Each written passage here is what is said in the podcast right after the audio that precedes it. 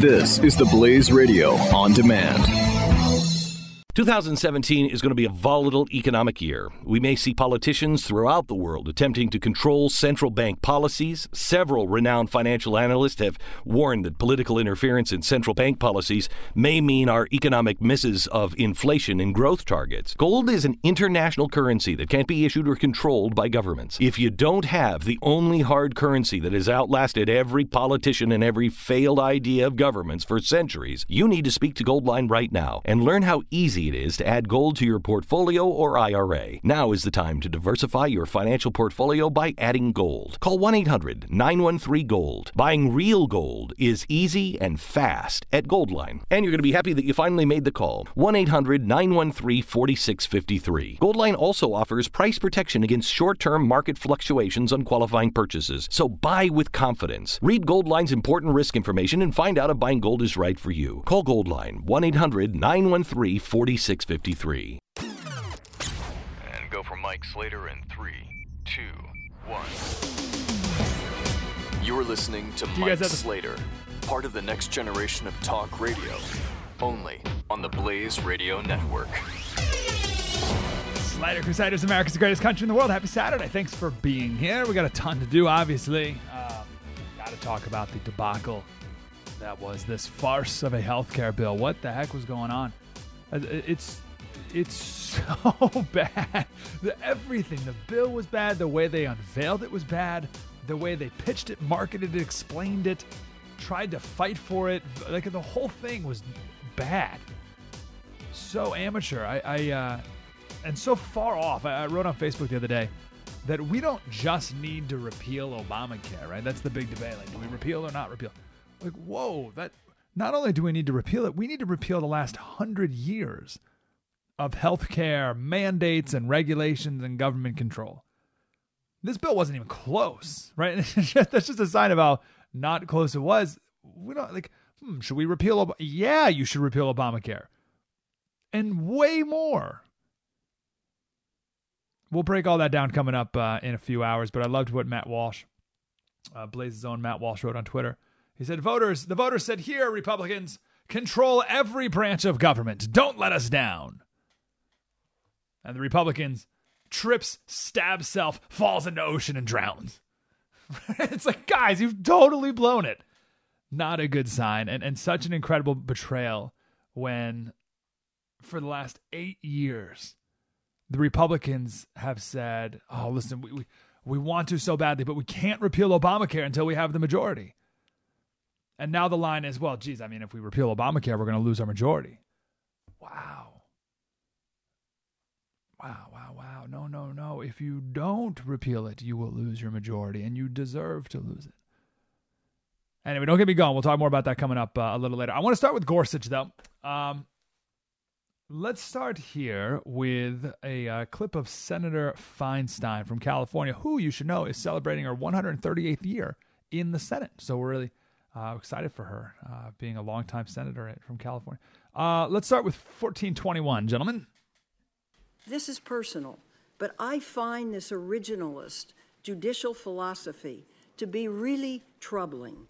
In essence, it means that judges and courts should evaluate our constitutional rights and privileges as they were understood in seventeen eighty-nine.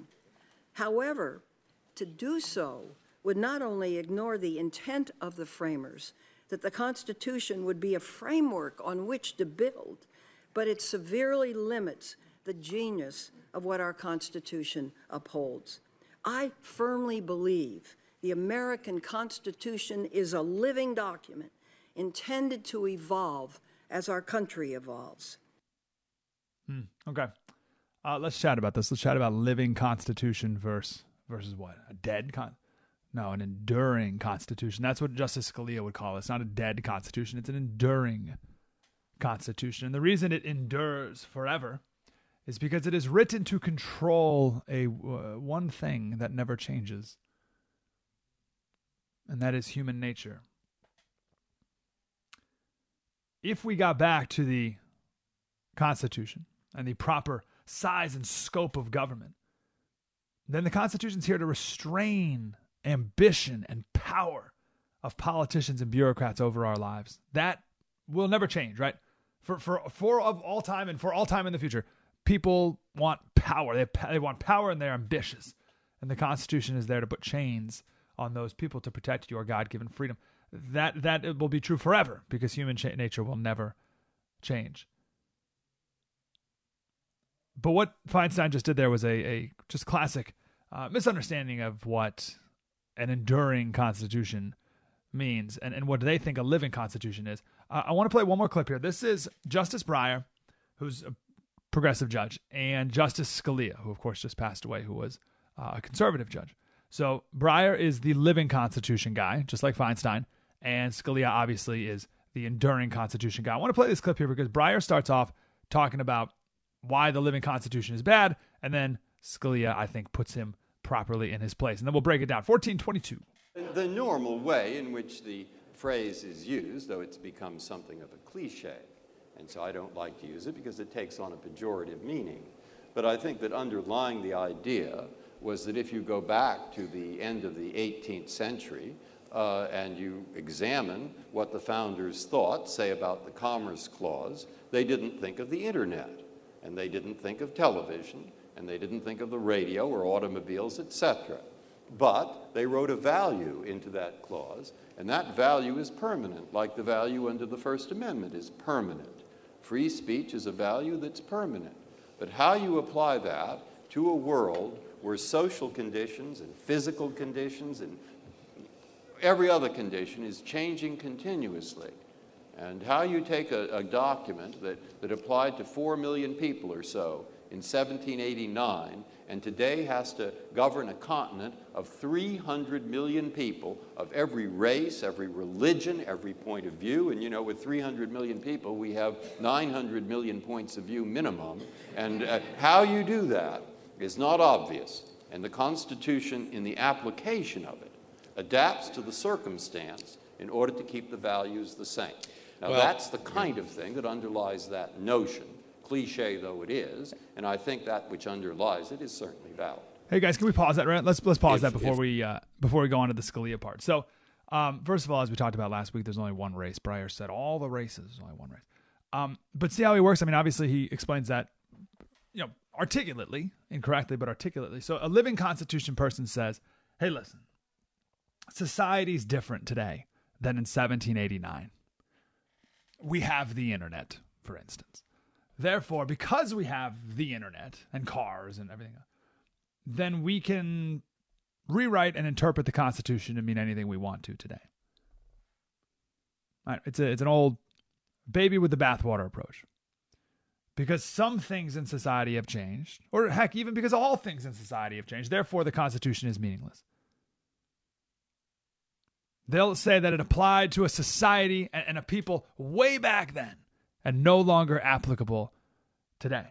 Now, the left doesn't throw away the whole Constitution. They just take away bits and pieces of it uh, and reinterpret parts of it to fit whatever they want. But when you do that, it's nothing but a prop, right? They'll wheel out the Constitution when it fits their agenda, and they'll mold it and bend it and chip away at it when they, uh, when, when they want to do that as well. So in the end, it might not, might as well not even exist. If you think it's a living Constitution, it might as well not even exist at all. It's just a prop. Let's say that I live my life according to the Bible, right? I live my life according to the Bible, but not that part. And ooh, not that other part. And well, I'm just going to add this other part in here. Like, like, what's the point of saying you live your life according to the Bible if, if you don't, like, it, it's just a prop at that point. And maybe Bible is too much emotion. Let, let's say I live my life according to, um, I, I live my life according to everything in Plato's The Republic. Right? That's that's my guidebook for a living. But not that part. Or this other part. And I'm going to add in a chapter here because I want to. Like, well, what's the point then? What's the? It's just a prop. Same with the Constitution. And if you think it's a living Constitution, it's nothing but a prop. So Scalia says, whoa, whoa, whoa, whoa. That's not, that's not quite right. Let's pick it up where Scalia jumps in. If all, if all you meant by the living Constitution is that the Constitution has to be applied to new circumstances that were not envisioned at the time of its adoption, I wouldn't give it the name living Constitution, but I wouldn't disagree. Of course you have to figure out how the First Amendment applies to new technologies, to radio, to television, and so forth. That, that's not what the fight is about. The fight is about taking pre-existing technologies, pre-existing realities that were there at the time the Constitution was founded, and changing the answers. I've sat with three colleagues, living constitutionalists, who believed the death penalty was unconstitutional. Nothing has changed. No technology uh, alters uh, whether that's a constitutional punishment or not. And yet the living constitutionalist could one day say, ah, because of the new circumstances of our three hundred million people, we feel differently about it today than we used to, and therefore I am going to prescribe from the bench that you cannot have the death penalty. That's the kind of thing that I do not agree with in, in the living Constitution. It applies not just to the death penalty, it applies to abortion. Abortion existed then, nothing's changed. Nobody thought abortion was, was uh, pro prohibition of it was, uh, was unconstitutional, but living constitutionalists say it is. The same thing applies to, you know, prohibition of homosexual conduct. It, it, it, it, it, it's not the disposition I'm concerned about. If you want to change things, if these three hundred million people want to change things, you don't have to use the Constitution to do it. Use the legislature. That's what we do in a democracy. And it's very undemocratic for the court to say, make the change. It's quite possible for the people to abolish the death penalty, to pro permit homosexual conduct, or for that matter, same-sex marriage, and, and, to, and to permit suicide and all sorts of things. The issue is whether a judge can say, the living Constitution has morphed. And so what used to be okay is now not bad, uh, is now bad. That, that's, that's, the living Constitution I'm talking about, and it's it's the one that I wish would die. That brings us to Judge Gorsuch here, and and to the, wrap up the clip we played of Dianne Feinstein. That's what she talked about. With uh, at the end of the clip, she said, um, "You know, without a living Constitution, the Constitution can't change." Basically, and you're like, "Well, of course it can. You amend the Constitution, right? You do it properly. So what's the point of it? What's the job of a judge? Is the job of a judge?" And, and eight other people in robes in a marble palace, is it their job to be able to, to change the Constitution at their whim, to change the law at their whim? If that's true, then what's the point of having it?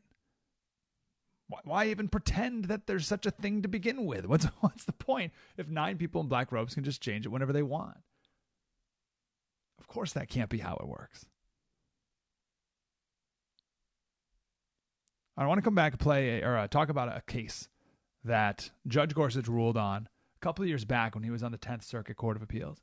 And this is a perfect, a perfect example of how Judge Gorsuch will uh, will act as Supreme Court Justice.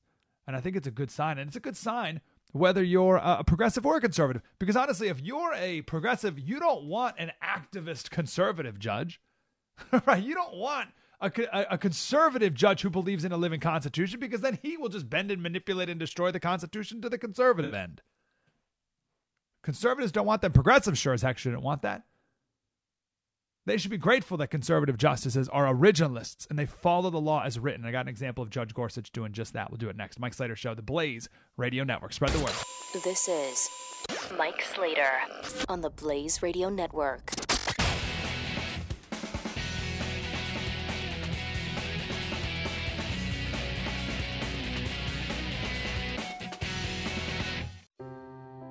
Are you worried about your mom or dad living alone in their house? Hi, I'm Joan Lunden. Listen, I know how difficult it is to find senior care for someone you love. That's why I recommend a free service called A Place for Mom. They are the nation's largest senior living referral service. Call A Place for Mom today. To receive free information on senior living communities in your area, call A Place for Mom at one eight hundred, eight oh three, six nine five one. This is Mike Slater. So, simple quote from Thomas Jefferson. You've heard it before. On every question of construction, carry ourselves back to the time when the Constitution was adopted. Recollect the spirit manifested in the debates and instead of trying what meaning may be, may be squeezed out of the text or invented against it, conform to the probable one in which it was passed. Um, I want to give an example of a of a Gorsuch ruling where he does just that. And and it, this is all you need to know about how he will do his job as Supreme Court Justice, and he will become the Supreme Court Justice. There's no doubt about that.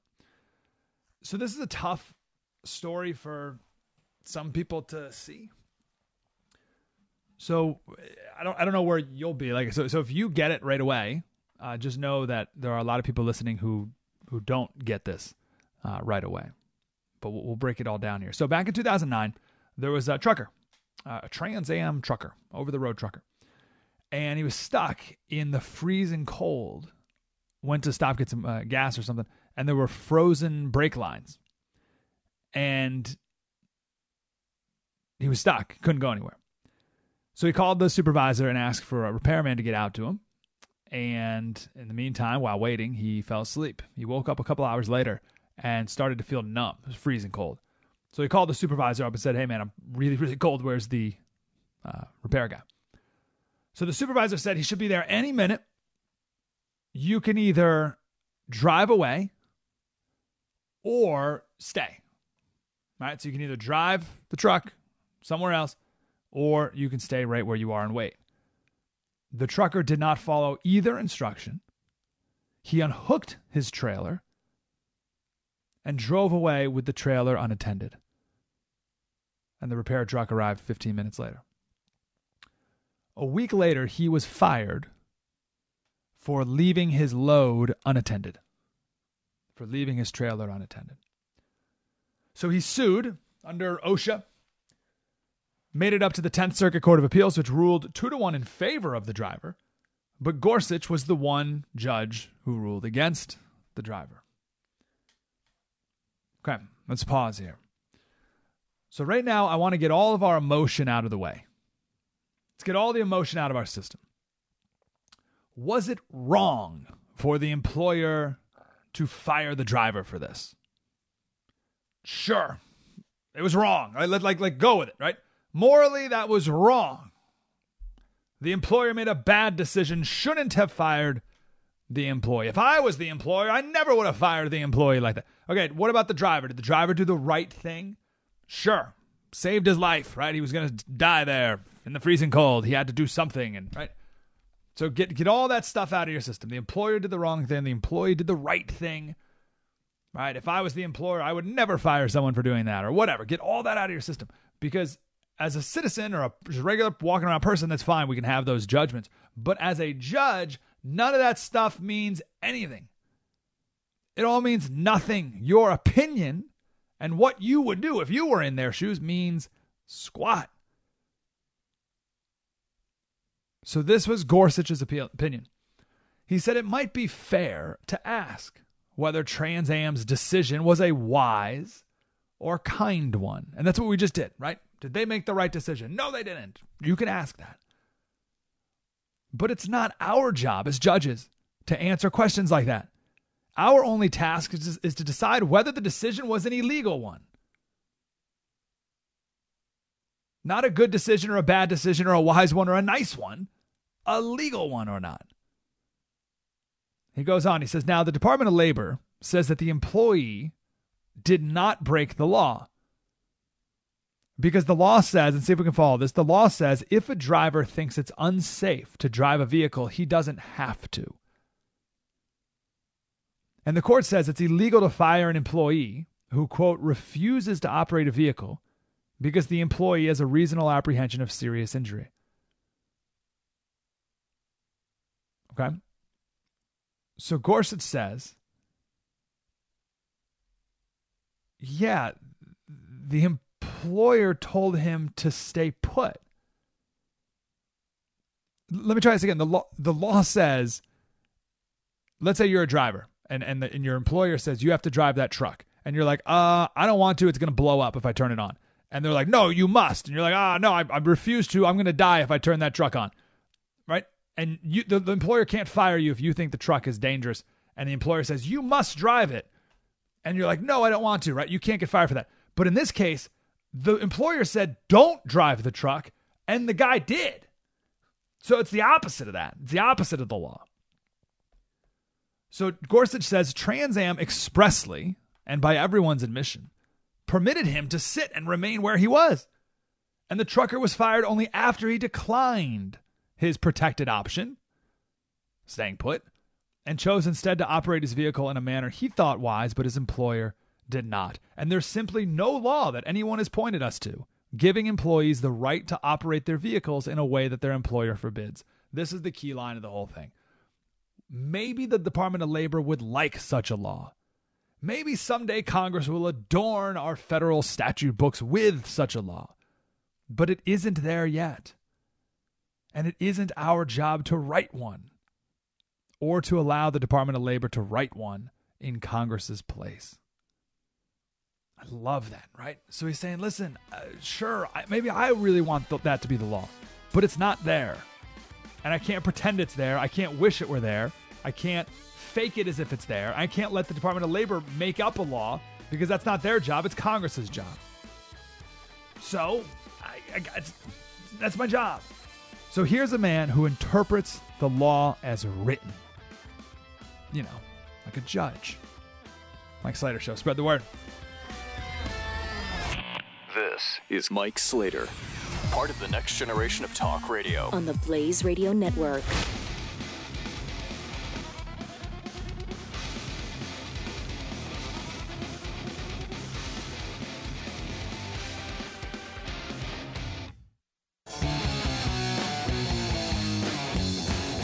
You're listening to Mike Slater. Slater Crusaders, I want to uh, share a story here that I think ties into... Uh, living versus enduring constitution, or, or the type of person who would believe in a living constitution versus the type of person who believes in an enduring constitution. This is uh, from a couple days ago. Tucker Carlson was talking with the C E O of the uh, something called the Creative Coalition, and they were chatting about uh, the federal government defunding the N E A. We don't need to go into it. We've made a few arguments from people who have received N E A grants saying that it's a huge waste of money and just funds bad art. The reason I want to play this clip is because this woman who's for the N E A is taking our advice. What do you mean? Uh, well, first, the argument she's making is such a stretch that she can't really do it with a straight face, so it doesn't it doesn't really work, but she's on the right track. Remember, this, I think around Thanksgiving, we started talking about moral foundations. It's the official word for them. I call them political languages. So progressives speak in the language of caring and fairness. That's their moral foundation. That's their political language, caring and fairness. Conservatives speak in terms of tradition and purity and authority. So if you are talking to a progressive and you want to change their mind on an issue, that progressive has a moral foundation different than yours, assuming you're a conservative. So you must speak in their language. It is impossible to change a progressive's mind using your political language, or vice versa. If you're a progressive, you can't change a conservative's mind if you're using the progressive political language. You can't. It's impossible. Can't be done. It's it's no different than if you speak Japanese and you're trying to convince someone who speaks German to believe what you believe, and you're speaking to them in Japanese. Like, it can't be done, right? You have you have to speak their language. So here we have uh, someone in support of the N E A. So an artsy person. I'm I'd bet a hundred bucks she voted for Hillary, right? So she's a progressive. So her moral foundation is caring and fairness. Now, she did not go on Fox News and say, you should support the N E A because it's nice to support artists who are making the world a more beautiful place. And art is so great, and it's only fair that we, the people, support great art around the world. And we're caring for poor people by giving them access to art they may not. Right? She didn't do that because that's all a language of caring and fairness. And that would work great on N P R, right? If she made that argument on N P R to the N P R audience, they'd eat it up. They'd be like, oh, yes, it is so fair and it's so caring, and they'd love it, but not to a Fox News audience. So this woman is very smart. So she's on Tucker Carlson's show on Fox News, and she decided to use the moral foundation and the political language of conservatives. So listen to the kinds of arguments she makes. Now, again, she knows that this is a huge stretch, so she can't really, like I said, do it with a straight face. And I know you don't believe these arguments, but so I'm just focusing on her attempt to make conservative arguments, and, and that is uh, wise on, on her on her part. So listen to the language she uses, fourteen twenty. Ensure that every citizen ha- has that right to bear, bear arts. But... But, but I'm, I'm confused. Not a I mean, I love issue. The name, the right to bear arts, and I, I and as long as I can put arts in a holster, I'm totally for it. But we live at a time when there are more rich people than at any time in world history. So, just for example, Jeff Bezos, Mark Zuckerberg, Warren Buffett together have more than two hundred billion dollars. The N E A gets, what, one hundred fifty million dollars a year? The N E A they can fund gets it like that. Zero, zero, zero point. four percent, that's that's a, a thousandth, thousandth of a percent of the federal budget, and it brings in ten times that amount. Let's just forget about the arts. Let's forget that the arts are what keeps America great. Let's look at economic development. I mean, I would assume that you're for oh. economic development oh, in this country. Come on. So, sorry, guys. Do, do you have that clip still up, Chris?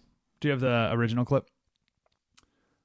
Yeah, can you? St- I could, there's another. There's another part of that. If you can pull up uh, three fourteen to four thirty, let, let me know. Yeah, no worries. Let me know when you have that.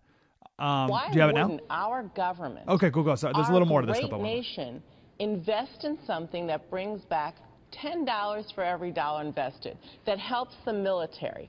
That makes sure that underserved populations get to college.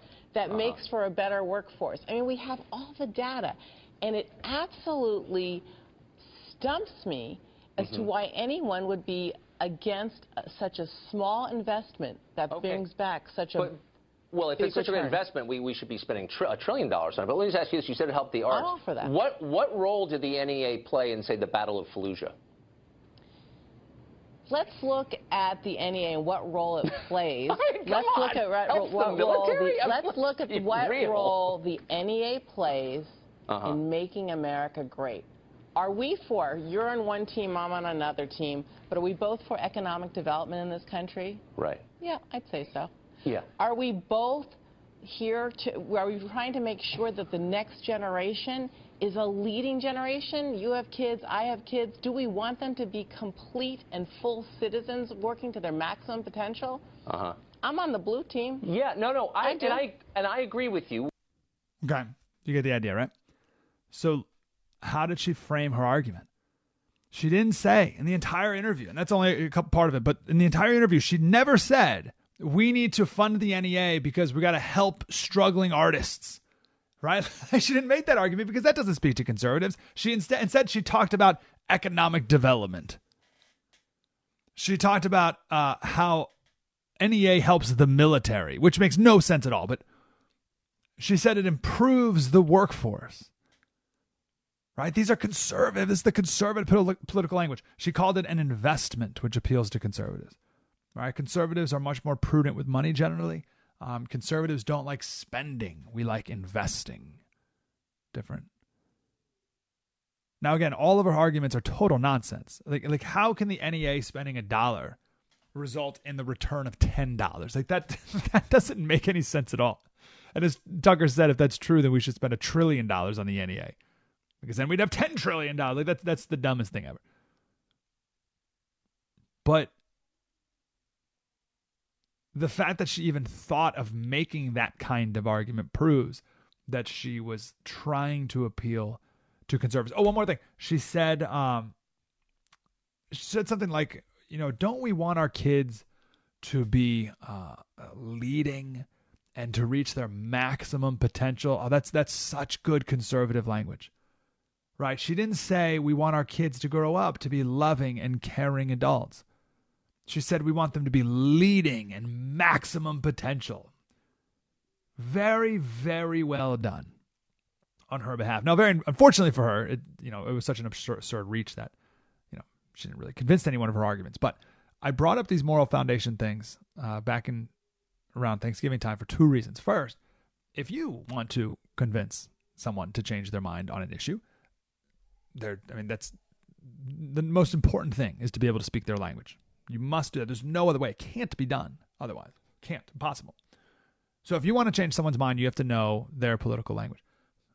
But also to be aware if someone else is trying to convince you to change your mind, to be aware that they're speaking your language too, right? And if we ever see progressives using conservative political language, it means they've caught on, right? They got the trick. They got the key. They know the secret, and they're using it. Now, when the Democrats, and, and they're still in it now, although this whole debacle of healthcare kind of maybe snapped them out of the hysteria mode a little bit, we'll see. But if you're in hysteria mode, you're never going to be with your wits enough to speak properly the other person's conservative lang- uh, political language. So the Democrats have just been running around with their hair on fire for a while, so they haven't even attempted this. But now that they can kind of get their feet under them for a little bit, see if they start speaking in ways that appeal to conservatives more. We'll see. We'll see if they're smart enough to do it. This woman was, and she did an excellent job at it. one eight eight eight, nine three three, nine three. Oh, whoa, whoa, real quick to tie back into uh, Living Constitution versus the Enduring Constitution, originalist. So Living Constitution people, progressives, caring in fairness, right? So they look at the Constitution and they're like, oh, you know, they didn't they didn't uh, include anything about gay people, so it's not that, that's not it's not it's it's mean doc. It's an old. It's it doesn't apply anymore. We need to you know change it to be fair, to, right? It's like hold on, but conservatives, they're originalists because they're like their political language is purity and authority and tradition. So they're like, no, boom, that's what it is. There it is. There's the Constitution. You want to change it, you got to go through the amendment process, but there it is. I'm originalist about it, right? Purity, tradition. Authority, right? You can see how a conservative would be more uh, originalist versus a living constitution person who's more hippy-dippy about it. So you can see how that transcends uh, a lot of different political issues. one eight eight eight, nine three three, nine three. Mike Slater Show, The Blaze Radio Network. Spread the word. Mike Slater. We'll continue in a moment on The Blaze Radio Network.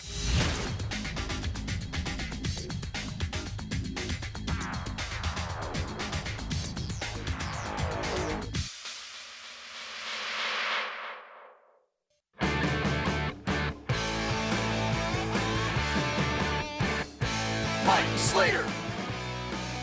Anyway, um, let's wrap up our uh, our judge conversation. We can move on in the next couple hours. We still have to talk about the, the healthcare debacle from uh, the last couple of days too. We will do that, I promise.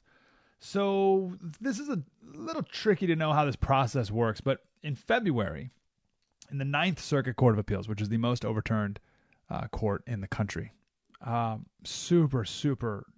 crazy progressive. So they had a three judge panel, a three judge panel back in February that uh, ruled against Trump's refugee executive order, right? The, the visa refugee executive order. So the three judge panel ruled against, and C N N went nuts, right? Just total like, like judges, to, to, you know, destroy Trump, like, all the breaking news, all that stuff, right? So that was in February. Well, the other day, a five-judge panel on the Ninth Circuit Court of Appeals not only upheld Trump's executive order dealing with refugees, but rebuked, cr- strongly criticized the three-judge panel, saying that the courts have no authority to overturn the president's executive order on this issue. They have no authority to do it. Not only were they were they wrong in what they said, but they, they couldn't even say it. Like it wasn't, wasn't even in their, their purview to say it in the first place. Now, did that get any media attention? No, C N N, C N N wasn't. Breaking news. We were totally wrong last month. This is what the the the, uh, the five-judge panel said. They said, we are judges, not platonic guardians. I'll get to that in a second. It is our duty to say what the law is. And the source of our law, the U S Constitution, commits the power to make foreign policy, including the decisions to permit or forbid entry into the United States, to the President and Congress. Period. which is what we've all said the day after he issued the executive order. Now, you can decide whether or not it was wise or not, but it certainly was not something that a judge could come in and say he could not do. So uh, let's unpack this. So Platonic guardian. So uh, Platonic, that's Plato uh, in, in the Republic. And Plato's the Republic, which randomly I mentioned half an hour ago. Um, there are three classes of people that Plato talks about. You have the producers, the auxiliaries, and the guardians. And the producers are the workers, the auxiliaries are the warriors, and the guardians are the the, the smart people in charge of ruling over the people. All right, you've probably heard the word philosopher king. Those are the uh, the guardians, the philosopher kings. So th- these judges are saying, listen, w- we're not philosopher kings here. We're we're just judges, and it's our job to follow the law and follow the Constitution. And the Constitution is clear that foreign policy is left to the Congress and the president, and we we we have to show deference on this issue, whether we personally like it or not. Are you listening, judge in Hawaii? Whether you like it or not, it's not your job to grandstand. And that's what this is. You have so many grandstanding federal judges that are making these huge stretches in order to rule on it at all. So there's something in the process called standing. Um, you know, someone has to have standing in order to sue the government. You're right. Someone just can't w- walk in and be like, I don't like this law, I'm suing the government. You have to prove that you are directly harmed by the law, that your rights are harmed by the law specifically. So in order to do that, these judges have made these huge stretches talking. The, the Hawaii judge in particular talked about the hypothetical emotional well-being of people in Hawaii because of this executive order. And, and he talked about the hypothetical scholars from Yemen and Somalia who might want to study at the University of Hawaii. And he talked about the stress and anxiety. I'm not kidding. He talks about the anxiety that this executive order causes people. Therefore, this hypothetical person has standing and I rule against it. Like that is that is a total joke.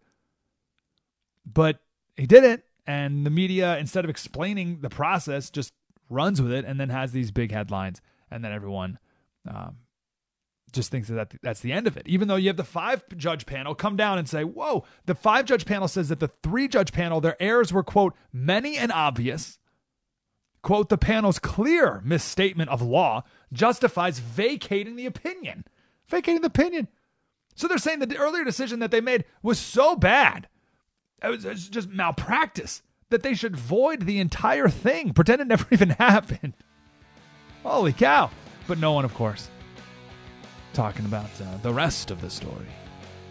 Right? C N N, everyone else, full-on coverage on the original decision. Crickets about this rebuking of that opinion. Doesn't fit the agenda, of course. one eight eight eight nine hundred thirty-three ninety-three. Slater Radio on um, on Twitter. Mike Slater Show on Facebook. We're going to come back. We'll talk about uh, one of the outrages of the week, the Meals on Wheels. Donald Trump eliminating Meals on Wheels. Clearly not true. You're listening to Mike Slater on the Blaze Radio Network.